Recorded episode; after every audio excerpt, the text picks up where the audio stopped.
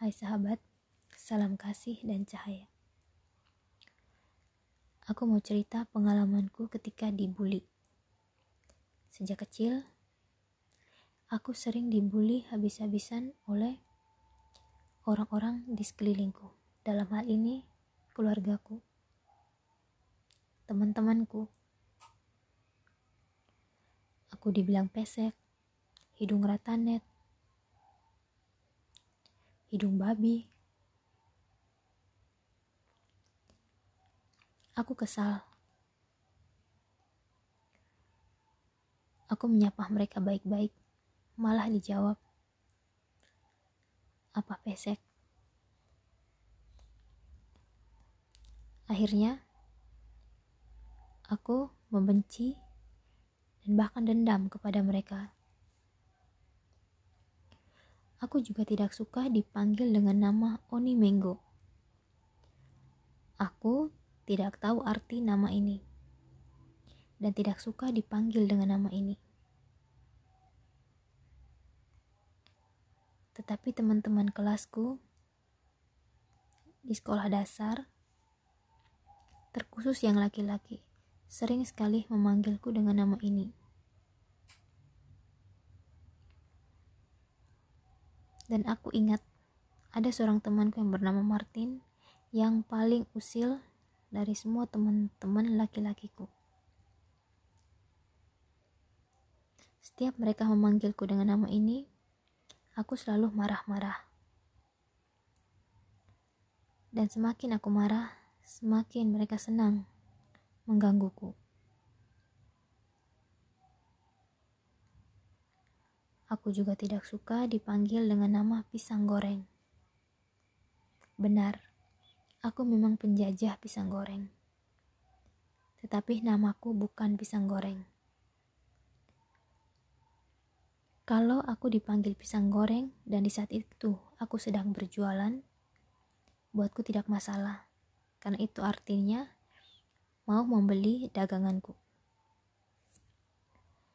Tapi kalau aku sedang tidak berjualan, kemudian memanggilku dengan nama pisang goreng, aku merasa aku sedang dibully.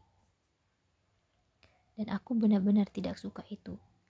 Sampai aku diam-diam membenci teman-temanku yang memanggilku dengan nama pisang goreng. Mungkin karena sejak awal aku sudah sering dibully, sampai akhirnya ada rasa benci, dan kebencian ini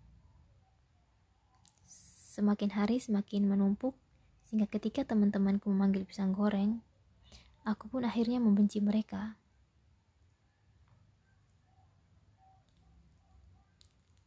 Karena terlalu sering dibully, akhirnya aku tumbuh menjadi sosok yang dingin, sosok yang gampang tersinggung, dan ujung-ujungnya menarik diri dari pergaulan. Aku sempat merasa ilfil dengan seorang suster hanya karena dia membuliku. Sekali saja dia membuliku. Tapi lumayan sukses membuatku sakit hati. Aku juga kesal dengan dua temanku, teman laki-laki di awal masuk SMP. Aku masih ingat nama mereka, Arif dan Ferry. Mereka menjengkelkan sekali kala itu. Tetapi setelah naik kelas sampai lulus, mereka menjadi teman baikku. Pernah juga aku menyapa seorang adik kecil yang aku kenal baik.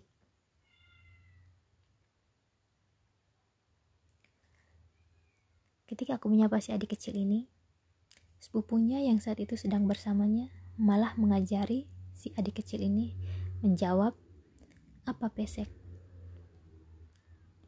Sama sekali tidak sopan, bukan? Dan jujur saja saat itu mau rasanya kucakar-cakar muka sepupunya itu. Dalam hati aku bilang, Wah, kamu ya. Kamu juga punya kekurangan. Tapi suka sekali ya merendahkan orang lain.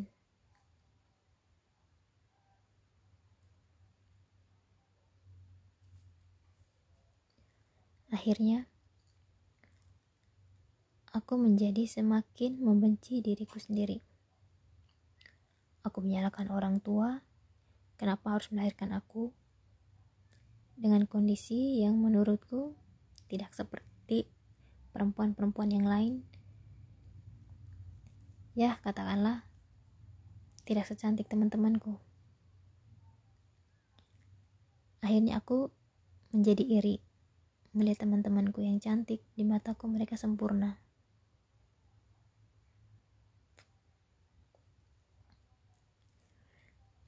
Sampai akhirnya ada suatu masa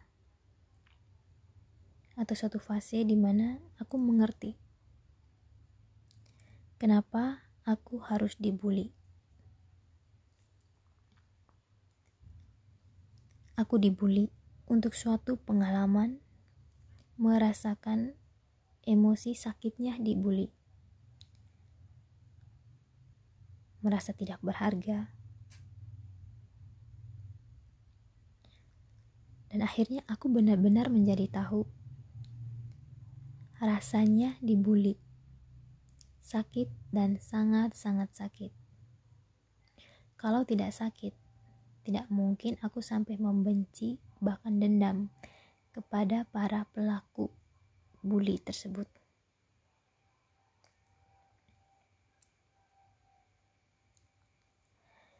Setelah itu, setelah mengerti alasan kenapa aku dibully, aku belajar untuk menyembuhkan diriku dengan memaafkan diriku, memaafkan para pelaku, dan belajar menerima diriku apa adanya dan bela belajar untuk merasa layak dan berharga.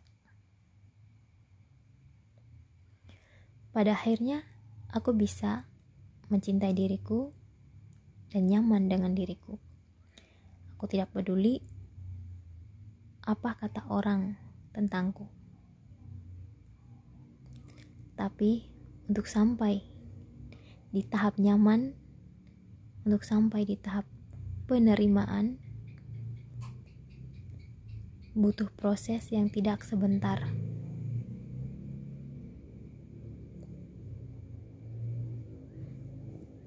Tapi pada akhirnya aku bisa melampaui semua rasa sakit dan akhirnya menjadi aku yang bebas dan nyaman dengan diriku. Nah, sahabat, ini ceritaku. Thank you, thank you, thank you. Namaste.